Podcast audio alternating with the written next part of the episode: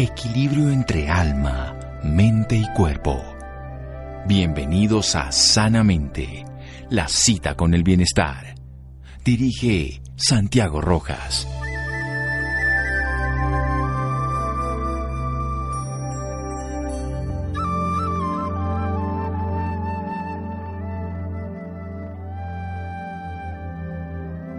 ¿Cómo juzgar en un mundo donde se intenta sobrevivir a cualquier precio a aquellas personas que deciden morir?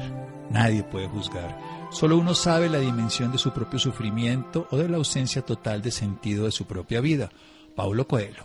Buenas noches, estamos en Sanamente de Caracol Radio, su programa de salud, de toma de conciencia, un tema muy complejo, el suicidio. ¿Se puede hacer una prevención del suicidio? Claro que se puede hacer, se logran resultados por supuesto. Y hay personas que se han dedicado de una manera decidida a ayudar a muchas personas que están en esta posibilidad de suicidarse y también acompañar a los sobrevivientes de suicidio, que no son las personas que evitan el suicidio o al final o que simplemente no terminan cometiendo el suicidio y sobreviven, sino son las personas que están al lado, los familiares, los amigos, los terapeutas que acompañan el proceso y el dolor por la pérdida. Vamos a hablar con una psicóloga de la Universidad Cooperativa de Colombia, de la ciudad de Neiva, candidata a la maestría en psicología clínica y de la Universidad Internacional Americana de México, con una amplia trayectoria en el manejo de problemática del suicidio, que tiene una fundación maravillosa, ANDA, dedicada a este tema. A propósito de que la semana pasada se conmemoró internacionalmente el Día Internacional de la Prevención del Suicidio, el jueves pasado. Doctora Silvana Velázquez, qué gusto tenerla aquí. Buenas noches. Muy buenas noches, doctor Santiago Rojas. Muchísimas gracias por tu invitación. Es siempre un honor para mí estar en tu programa. Gracias. Muy buenas noches para todos los oyentes. Espero que sea de gran contribución para los oyentes esta noche. Seguro que sí, doctora Silvana. Vamos de una manera breve a decir básicamente como unas estadísticas generales y de la realidad del suicidio para que contextualicemos este proceso y si ha habido algunos cambios en esta época reciente en la que estamos relacionados con la pandemia. Sí, claro. Bueno, eh, cuando hablamos de suicidio, pues esa es lamentablemente las estadísticas no son muy alentadoras que digamos. En estos momentos, según la Organización Mundial de la Salud, estamos contando con un suicidio cada 40 segundos.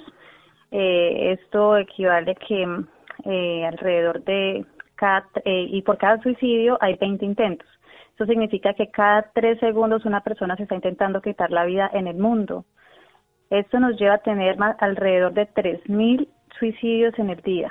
Y la misma Organización Mundial de la Salud manifiesta que en el año estamos teniendo alrededor de 800 mil a un millón de personas que toman la decisión de quitarse la vida. Eh, aquí en Colombia, pues las cifras también de igual forma son bastante, pues son alarmantes. Estamos contando con seis suicidios cada, eh, por cada 100 mil habitantes.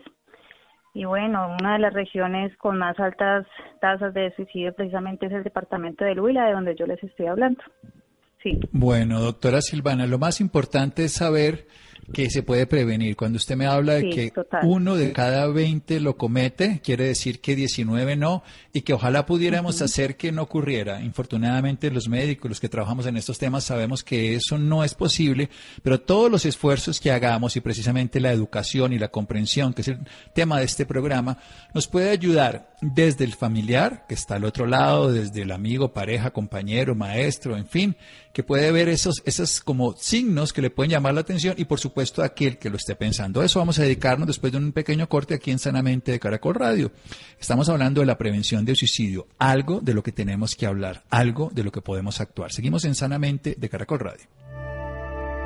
Síganos escuchando por salud. Ya regresamos a Sanamente. Bienestar en Caracol Radio. Seguimos en Sanamente.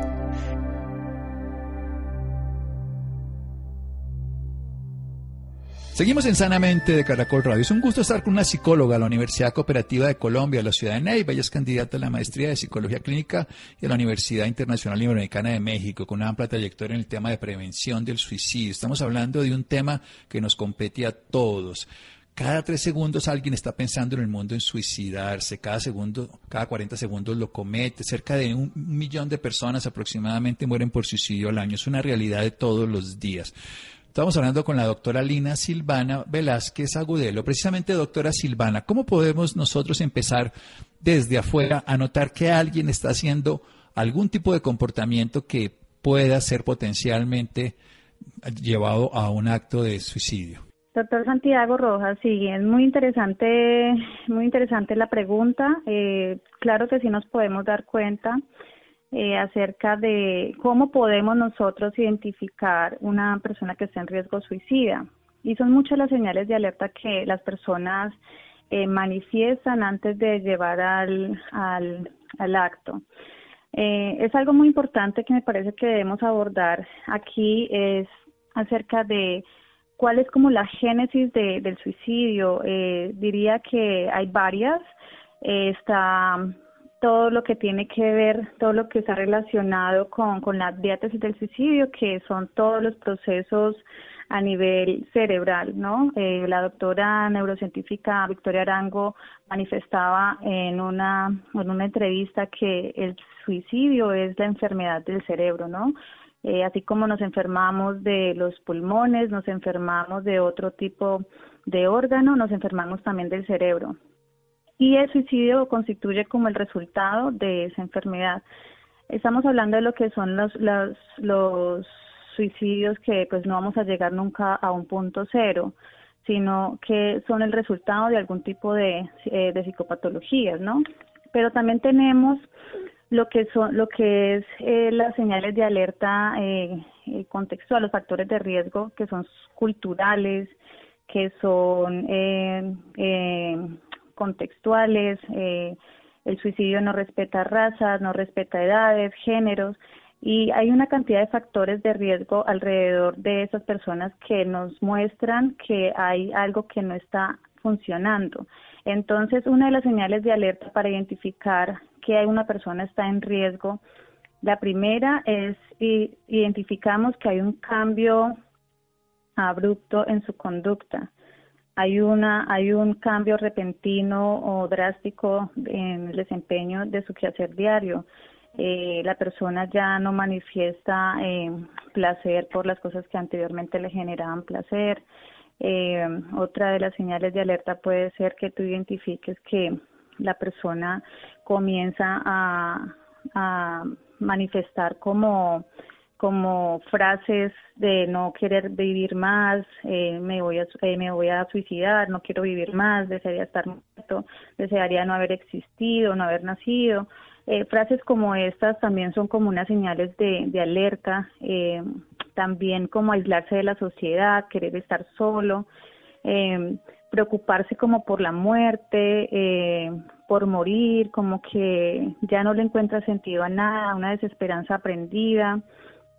Aumentar como en las personas que tienen conducta de, de, consumo de sustancias psicoactivas, mirar como que hay un aumento en esta en ese tipo de conductas, también cambiar la rutina normal, eh, incluimos ahí los patrones de sueño y de comportamiento. Bueno, son muchas las señales de alerta que nos puede mostrar una persona que algo está pasando, doctor Santiago. Bien, doctora Silvana, es muy claro. Hay algo que un familiar tiene, es que conoce el modus operandi de la vida de ese familiar, de ese ser querido, de ese alumno, de ese compañero, pareja. Y esos cambios abruptos de comportamiento en su conducta de vida, en su quehacer, en su forma de expresar sus sentimientos, en retraerse, también pueden ser de muchas formas, nos pueden hacer llevar la atención o no sentido de la vida. Pero ¿cómo abordarlo? ¿Qué decirle? ¿Qué hacerle? Eh, ¿Se puede hablar de suicidio o mejor quedarse callado? ¿Qué hacer? Bueno, una de las una de, de, de, las de los mitos del suicidio, eh, de las de las creencias preconcebidas de esta de este tipo de, problemática es ese, que no se puede hablar porque se estaría dando ideación para que la persona lo cometa y muchos estudios nos han demostrado que eso es falso, eso es falso. Cuando se habla de suicidio, cuando se habla de prevención de suicidio, cuando yo le pregunto a la persona, ¿estás pensando en quitarte la vida? ¿Qué estás pensando? Eh, ¿Cómo quieres dar solución a tus problemas? ¿Has pensado alguna vez en, en, poner fin a tu existencia? Eh, se ha demostrado que esta pregunta es una pregunta salvadora, es una pregunta donde Claro, es difícil porque no todas las personas van a estar preparadas para, bueno, si me dice que sí, ¿qué voy a hacer? si me dice que sí y me dice y lo pienso hacer de esta y esta y esta manera, ¿qué voy a hacer después de eso? Entonces es primero tener una escucha activa, sí, una escucha activa, ser muy empático, muy empático, entender la otra persona, tener una validación emocional, porque muchas veces, doctor Santiago, nos encontramos con que, eh, bueno, eh, yo le pregunto a la persona y me dice, sí, estoy, y le comentan a uno la situación del por qué quiere eh, poner fin a su existencia y la otra persona sencillamente dice, eso no es nada, eso, usted está pensando en quitarse la vida por esas bobadas, usted está pensando, entonces minimizan eh, la, la situación de riesgo en la que se encuentra la persona potencial suicida, entonces hace que la persona que está en esa crisis eh, aumente, se le aumente el riesgo, ¿sí? Ah, sí, es que, y ya comienza a ver, o sea, no existe esa validación emocional, no existe esa empatía. Entonces, eh, claro que se puede preguntar, claro que se puede abordar a la persona, pero con mucha responsabilidad, doctor Santiago,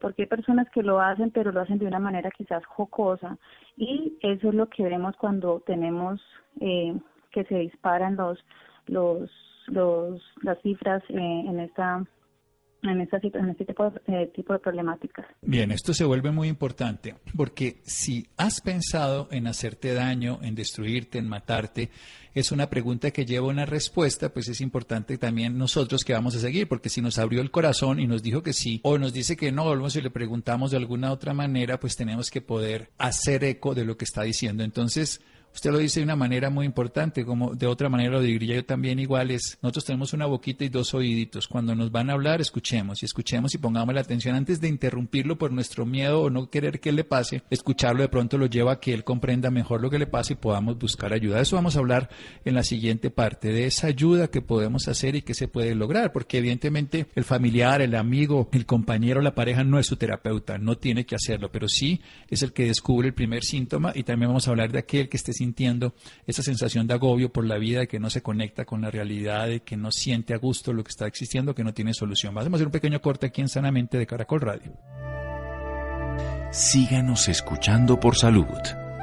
Ya regresamos a Sanamente. Bienestar en Caracol Radio. Seguimos en Sanamente. Seguimos en Sanamente de Caracol Radio. Silvana Velázquez, psicóloga de la Universidad Cooperativa de Colombia de la ciudad de Ney, Valle es candidata de maestría de Psicología Clínica de la Universidad Internacional Iberoamericana de México, con una amplia trayectoria en el manejo de la problemática del suicidio. Hablar del suicidio es esencial. Ese mito de que si hablamos lo favorecemos no es cierto. La posibilidad de suicidarse está en todos los lugares del ambiente. No hablarlo va a hacer que la persona no se sienta atendida, porque hay una de las cosas más importantes. Las personas que tienen ideación suicida en muchos casos los que llegan a cometerlo generan esa sensación de que no pertenecen a nadie, que no son importantes y que son prescindibles, por un lado, y por el otro lado también a que no hay solución. Pero la doctora nos dice algo muy importante. ¿Has pensado? ¿Y cómo estás afrontando tu dificultad? Precisamente, ¿cuál sería esa solución? ¿Cuál sería ese segundo paso cuando, en lugar de desestimar y decirle, ay, hombre, eso es una bobada, eso son pendejadas, si uno lo echa a cualquier persona, eso no es problema? Así le busque o no una respuesta, no minimizando lo que es la, el aprendizaje que estamos teniendo hoy, ¿qué debería hacer esa persona y cómo actúan ustedes? ¿Cómo actúan los psicólogos, los terapeutas, la Fundación ANDA, en fin, que trabajan con este tipo de personas? Sí, bueno, muchas gracias, doctor Santiago, por la pregunta. Eh, pues efectivamente, siempre yo les digo eh, a los colegas que, bueno, ¿qué vamos a hacer cuando nos encontramos con una persona y nos dice, sí, estoy pensando y, es, y me he encontrado con pacientes, doctor Rojas, que le dicen a uno, eh, sí, sí lo he pensado, porque esa es la, es la, es la, el gran desafío cuando tú haces la pregunta salvadora, es, sí, lo he pensado, lo quiero hacer, lo voy a hacer, lo voy a hacer tal dieta, entonces como que tú dices, bueno, listo, es como generar como un plan, un plan de trabajo, ¿no? Esto para las personas que son psicólogos y que deben capacitarse para, trabajar en la, en la problemática, en, la, en el apropiado abordaje de la problemática. Pero un ciudadano del común, ¿qué debe hacer? Sencillamente volvemos a lo mismo. Tener empatía es lo primero de todo. La empatía es fundamental. La empatía es el yo ponerme en, en el lugar del otro, ¿sí? Sentir su dolor, si él está mal, si él está llorando, es ponerme en el lugar de él, en el nivel de él. Después tener una escucha activa. Esa escucha activa me va a permitir a mí, a que en el momento que él me esté hablando, yo voy a comenzar a mirar qué voy a hacer también, qué voy a decirle, ¿sí? Escuchar primero, escuchar con, atención y saber qué voy a explicarle a, la persona cuando ya termine la persona de realizar como esa catarsis emocional, ¿no? Porque la persona se desahoga y eso es muy importante, que la persona se desahogue. Después, eh, la persona que esté con él, lo primero que debe es que debe buscar ayuda, eh, buscar ayuda profesional o buscarle algún familiar, eh, buscar en esa, o si es un familiar o es un amigo, buscar qué, cuál, qué persona tiene esa persona que es potencial suicida como referente afectivo un referente afectivo significativo para esa persona para que pueda llegar y comentarles la situación y que esa persona pueda comenzar a apoyarla emocionalmente mientras se activan unas rutas. Entonces ya entra ahí el, tema de las rutas de atención e integral en salud, que son las personas que esas rutas se deben activar, que son por a través de las EPS, para que pueda tener obtener una ayuda profesional. Bueno, la Fundación Nanda, eh, la Fundación Nanda, ¿cómo actúa en este caso? La Fundación Nanda, primero, pues, presentarle la fundación, es una organización sin ánimo de lucro que busca eh, promocionar y fortalecer la salud mental encaminada a la prevención de la conducta suicida en la comunidad en general. Y nosotros somos un grupo de psicólogas que trabajamos, que somos capacitadas para el abordaje del tema y trabajamos precisamente para evitar, hacer como un, muro de contención para que estas, para que estos hechos pues eh, aumenten. Eh, nosotros, nosotras tenemos en la fundación unos grupos de apoyo, tenemos un acompañamiento individual, grupal, eh, donde le ofrecemos a la comunidad eh, momentos de escucha, momentos de escucha, rojas, porque muchas veces las personas tienen sus problemas, pero tampoco tienen a quién contarles, ¿sí? No tienen tampoco a quién contarles, no tienen a una persona de confianza y entonces la Fundación ANDA se ha constituido en ese factor protector para la sociedad, donde nos escriben, nos llaman y nosotros lo que hacemos es que, bueno, hoy en esos momentos de tiempos de pandemia, lo hacemos a través de la, del teleacompañamiento.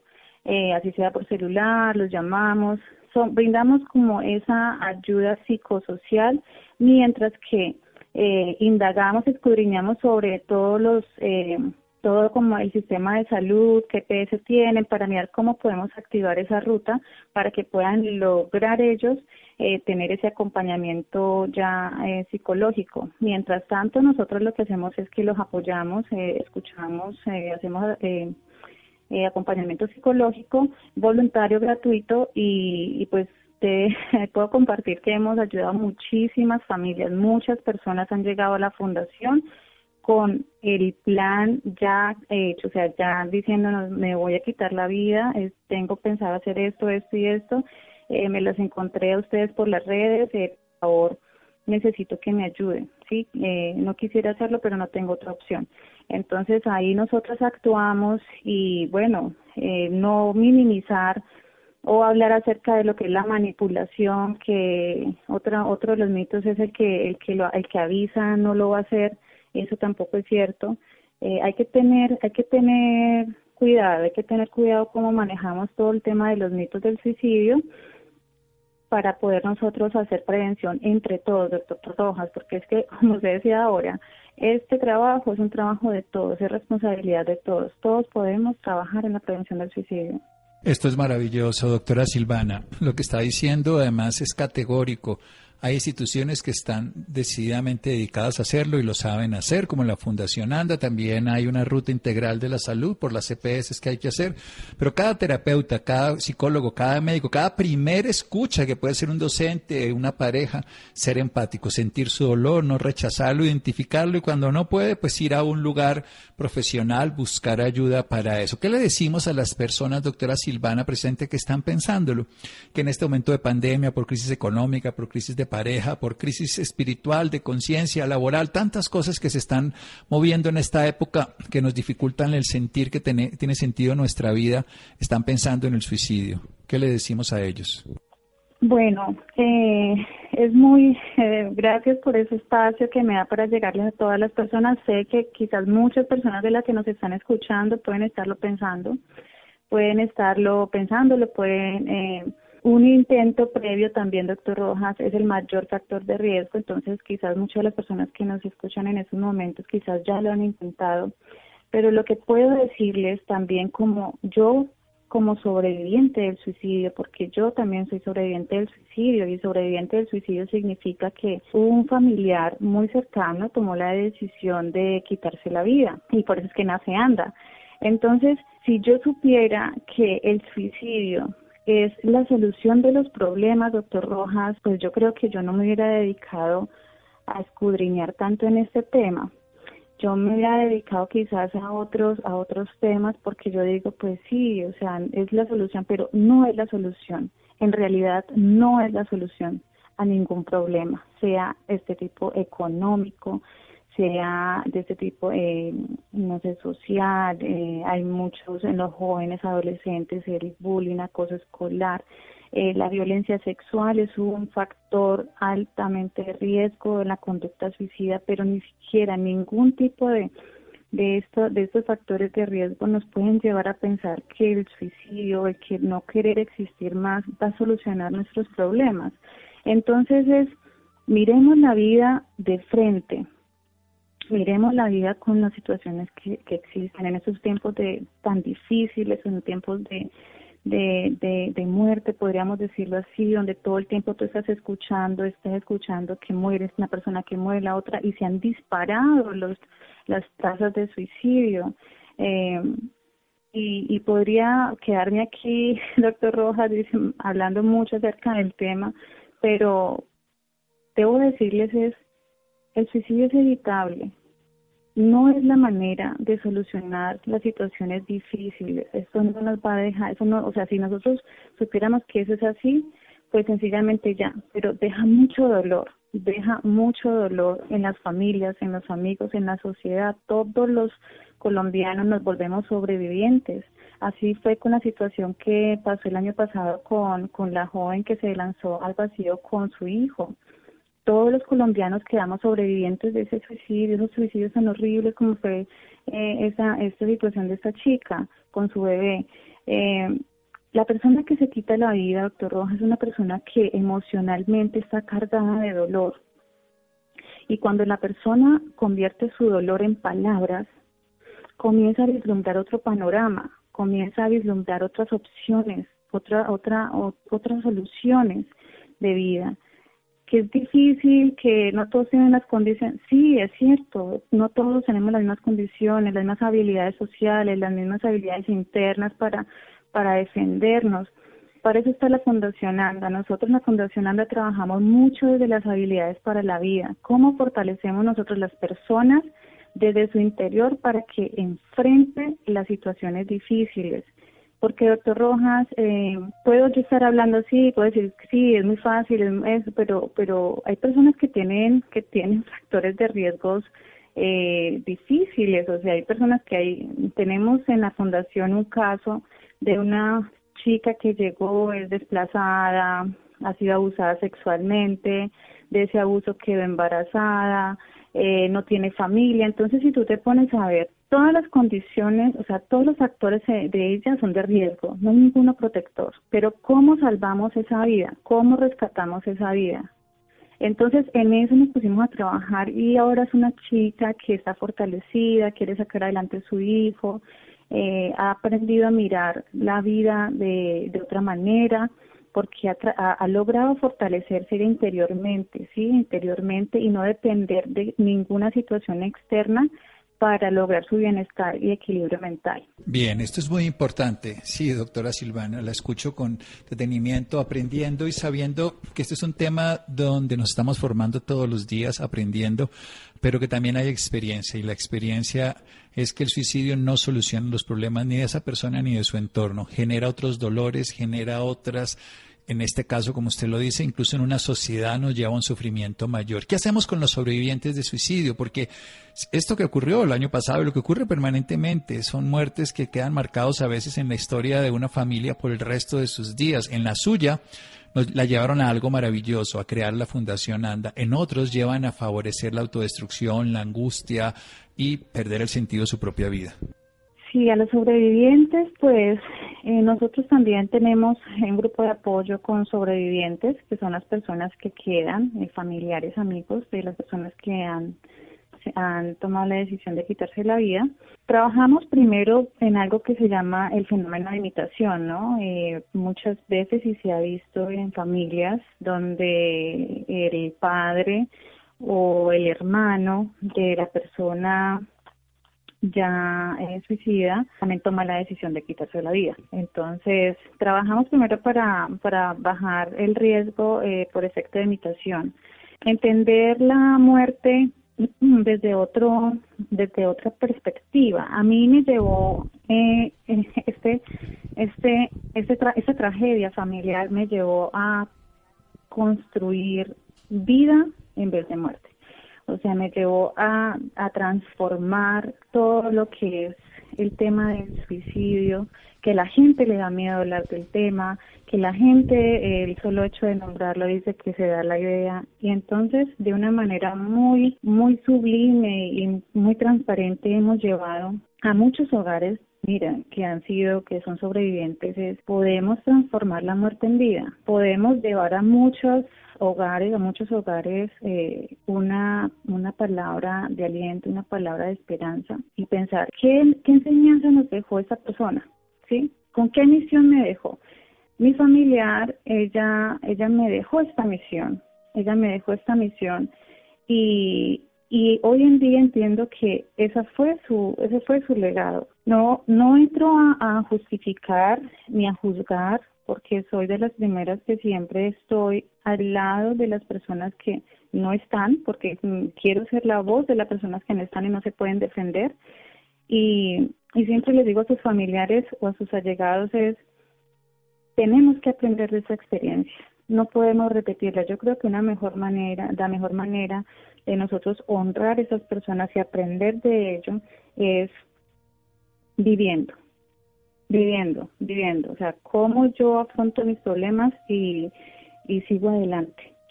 Ya, esta, esta, esa persona me dejó mucho dolor, dejó mucho dolor en la familia. Entonces, ¿cómo hago yo para transformar ese dolor en vida, ese, ese dolor en amor, en perdón? porque doctor Rojas y creo y bueno nos acompañaste en el en el en el foro de la Fundación Anda con duelo por suicidio y bien decías que ese duelo es el más difícil de todos para llevar a cabo y es cierto es el más difícil porque tienes que eh, trabajar sobre algo que se llama la culpabilidad ese ese sinsabor que queda en todos nosotros pude haber hecho pero no hice pude haber llegado antes, pero no llegué, eh, pude haber identificado, pero no lo hice, ¿sí? Y bueno, gracias a Dios desde la Fundación ANDA, con el equipo profesional, hemos podido salvar muchas vidas donde en esos momentos ellos nos dicen, sí, fue una decisión que pensaba pues tomar, pero gracias a Dios llegaron ustedes donde nos mostraron que esa no era la solución. Y es que no es la solución, solamente se dejan llevar quizás muchas veces por la impulsividad. Por eso, doctor Rojas, eh, yo discrepo mucho la definición que tiene la OMS con relación al suicidio. Creo que también la Real Academia Española, que hablan acerca del suicidio como una decisión eh, deliberadamente voluntaria y, y, el suicidio no es una, una decisión voluntaria. Eh, muchas personas, las personas, eh, antes, como te decía en el principio del programa, hay una génesis del suicidio y, y la primera para mí, soy clínica, es que está afectado, está afectado el cerebro, o sea, hay unas alteraciones a nivel cerebral, hay unas estructuras cerebrales que se ven afectadas cuando hay un proceso suicida. Entonces la persona no puede estar, eh, la persona no está racionalmente pensando cuando va a cometer este hecho. Entonces, por eso es tan importante que las personas entiendan que cuando afronten una situación difícil y que no pueden, no sostienen, no, no, no saben cómo solucionar, busquen ayuda, busquen ayuda. Eh, si no saben identificar las emociones, si no saben gestionar esas emociones y no saben, no se queden callados. Busquen ayuda, busquen a alguien, al vecino, al, al primo, que no, esto no se va a convertir en, eh, no es que el, luego van a hablar que el chisme, que, que no, vamos a trabajar de manera articulada, por eso es que aquí todos estamos involucrados. Yo discuto mucho, por ejemplo, con los medios de comunicación y de verdad agradezco ese programa, eh, doctor Santiago Rojas, porque es como una oportunidad que me da para decirle a los medios de comunicación la responsabilidad tan abismal que tienen todos los medios en la prevención del suicidio. Y aquí trabaja mucho el tema eh, de efecto por imitación. Entonces, para todos, todas las personas que han sido sobrevivientes a todo el país, todo, todo el territorio nacional, que fuimos testigos de ese hecho tan lamentable el año pasado, es el suicidio no es la única opción. El suicidio no es la solución de los problemas. El suicidio sencillamente es una forma de morir y deja mucho dolor. Bueno, doctora, deja mucho dolor y obviamente se debe hablar para evitar ese falso mito y se puede además aprender de ellos, de los que se fueron, en el caso siguiendo, viviendo. Aprendemos de que ellos no lo lograron y nosotros sí lo podemos hacer y transformamos el dolor, la culpa, la rabia a través del amor. ¿Cómo queda la fundación digamos, en este momento abierto al público, donde podemos averiguar sobre la Fundación ANDA y tener los servicios profesionales, doctora Silvana Velázquez? Bueno, muchas gracias, doctor Rojas. Nos pueden consultar por nuestra página web www.fundacionanda.com. Eh, nos pueden escribir a nuestro correo electrónico andafundación.gmail.com o a través, a través de nuestras redes. Eh, Fundación Anda por Facebook y Anda Fundación por Instagram. Muy bien, doctora. Claro que sí, fundacionanda.com. Perfecto, doctora Silvana, muchas gracias. Fundación.gmail.com, un correo de contacto. Seguimos en Sanamente de Caracol Radio. Síganos escuchando por salud. Ya regresamos a Sanamente. Bienestar en Caracol Radio. Seguimos en Sanamente.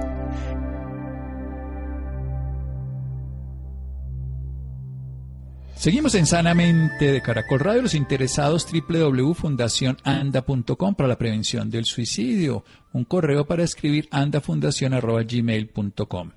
Bien, vamos a hablar sobre la película Lázaro. Esta película se la hizo un hijo a su padre que pasaba por el proceso de deterioro con un tipo de demencia. Aquí habla el rol de los cuidadores, de cómo empezaba a avanzar esta enfermedad y cómo su familia se volvió a unir. Rolando tiene una nota muy importante a propósito del lanzamiento mundial de esta película que también se hará en Colombia. Rolando, buenas noches. Buenas noches Santiago y también para todas las personas que nos escuchan a esta hora en Sanamente de Caracol Radio. El Día Mundial del Alzheimer, 21 de septiembre de cada año, es el día en el que las asociaciones de Alzheimer concentran sus esfuerzos en concientizar a la sociedad sobre esta enfermedad. Se estima que en todo el mundo más de 46 millones de personas que padecen de Alzheimer u otras demencias, y Lázaro fue uno de ellos. Este es una película que busca brindar un homenaje al poder de los recuerdos, un hombre que ya no recuerda, un hijo que busca recordarlo por siempre. Para hablarnos más del tema nos acompaña José Alejandro González, director de la película. José Alejandro, buenas noches y bienvenido a Sanamente. Hola, buenas noches, ¿cómo están? Eh, es un placer estar con ustedes y aquí teniendo la oportunidad de presentar Lázaro. Perfecto, José Alejandro. Primero que todo y en líneas generales, cuéntenos de qué trata Lázaro. Bueno, Lázaro es un documental que, que trata sobre la enfermedad de mi padre, que una demencia frontotemporal y cómo nuestra familia se unió alrededor de él a acompañarlo y a, estar con él. Es una película que habla sobre la familia, sobre la enfermedad y sobre la constancia también y los recuerdos, la memoria. Hay como muchos temas al lado. Ok, ¿de dónde surge esta película? ¿Cuál es la importancia de generar recuerdos, pues en este caso acerca de su padre? Bueno, tenemos que decir que yo soy como un artista visual, yo traigo una cámara desde hace muchos años colgada y pues en mí ha surgido la necesidad de grabarlo todo y de, pues, de retratar y de hacer un trabajo audiovisual. Entonces pues yo la, cuando llegué a casa, después de muchos años de estar afuera, eh, pues tuve la oportunidad de, pues de empezar a vivir con mi padre de nuevo y como al darme cuenta que se le estaban perdiendo los recuerdos y se le estaban perdiendo pues las palabras y la memoria, eh, creo que utilicé la cámara como para, tratar de rescatarla y tratar de pues de que esa memoria de él quedara de alguna manera. Y después de muchos años me di cuenta que todo ese material podía ser una película y significar un como el, como un álbum familiar al final y, pues que le sirva también a las personas de, de ver que de una situación negativa puede salir pues un acto de amor también con muchas enseñanzas. ¿Cuáles son o cuáles fueron los ejes fundamentales de este documental? Yo creo que los ejes fundamentales, pues primero, primero está mi papá, eh, que va y viene, su enfermedad se va adelantando también y, va progresando. También está un eje que es la familia, donde está mi madre y sus cuidadores y todos los que todos los que la acompañan.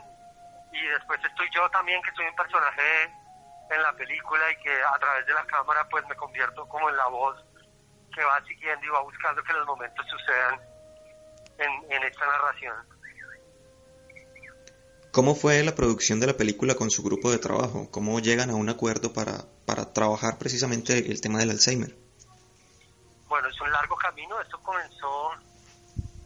Yo terminé de filmar la película en el 2017 y después tuve un encuentro con la productora que se llama Paola Andrea Pérez en el Festival de Cine Cartagena y después de unas conversaciones le conté del material que yo había guardado y de, todo esto y empezamos a, verlo, a analizarlo y ella también descubrió que había una película y, empezamos a vincular personas, a montajistas de cine y como a rodearnos muy bien para, para poder pues controlar el material, ¿no? Era muchísimo material grabado durante 10 años y, y necesitó como una un trabajo muy juicioso de, montaje y de, organización para poder presentar lo que hoy presentamos como Lázaro. Para usted, José Alejandro, ¿cómo afecta el Alzheimer a sus familiares, a alguien de que, que padece esta enfermedad? Bueno, afecta, que básicamente se, se van perdiendo los, los recuerdos. En el caso de mi papá fue una demencia que, que, pues, que no tenía vuelta atrás y se iba perdiendo su lenguaje, sus capacidades motrices, se iba perdiendo casi inclusive el, recuerdo de nosotros, ¿no? De pararse al frente y él no estar muy seguro de quién se trataba. Sin embargo, nosotros empezamos a, entender otro tipo de lenguaje y a comunicarnos de otras maneras que, que también fue válido y, sirvió para acompañarnos durante todo ese tiempo. ¿Cómo hizo pues usted propiamente como, como, como director de esta película para separar esa cuestión entre sentimientos y, personaje propiamente de este documental? Mm, yo pienso que fue rodeándome bien de buenas personas y de, y de ir entendiendo ir entendiendo la película, ¿no? Ir, ir, entendiendo a qué horas debería yo, pues, afectarme o a qué horas debería yo parar. Sin embargo, pienso que cuando me afecté y cuando tenía momentos así de bajadas, cuando miraba el material, eso sirvió también para saber lo que yo quería poner en la película. Y lo que ustedes están viendo o lo que pueden ver es exactamente lo que lo, lo que salió, ¿no? Es como limpiar, cuidarnos un poquito nosotros y y eso ayudó y pues ahora pienso que es un acto positivo tener, tener ese material convertido en, un film. Nos decía que esta producción pues terminó de realizarse en el 2019. ¿Ya ha tenido participación en diferentes eventos? Sí, claro, estuvimos en el Festival de Cine de, Cali, en el Festival Internacional de Cine de Cali, con la curaduría de, pues, de Luis Ospina, que fue la última antes de fallecer. Eh, pues hemos estado seleccionados en, la muestra Panorama de Berlín, que se dañó un poco por la pandemia, y en octubre vamos a estar en Perú en el Festival de Cine Oeste y el Este Europeo, que se presenta allá y estará la película en competición. Y bueno, ya tendremos el 21 la oportunidad también de, abrirla al público y que el público la pueda disfrutar y conocer. precisamente también qué comentarios ha recibido en, en, todo este, en toda esta serie de eventos en las cuales ha participado Lázaro. Pues mira que cuando uno hace una película con tanto, pues con, de tanto, con tanto tiempo y uno tiene como unas expectativas sobre todo de saber y entender. Yo tenía mucha curiosidad de saber qué podía pensar un espectador y, y yo siempre he recibido como muchas opiniones positivas. Pienso que es un filme que, que realmente abre abre fibras, la gente se mete a la película, la gente la, la quiere, no, no he recibido realmente muchas personas que no la quieren, aunque sí han existido, obviamente, pero, hombre, saliendo del cine en Cali, una persona se, se me lanzó a dar un abrazo que fue tan largo y no necesitó ninguna palabras, entonces es una película muy sensible que, que puede llegar a muchas personas y la gente ve a mi familia, pero también ve su propia familia. Y creo que esto es lo más importante de la película, que se habla de cosas reales y, de sentimientos reales y de un hijo que filma a su papá.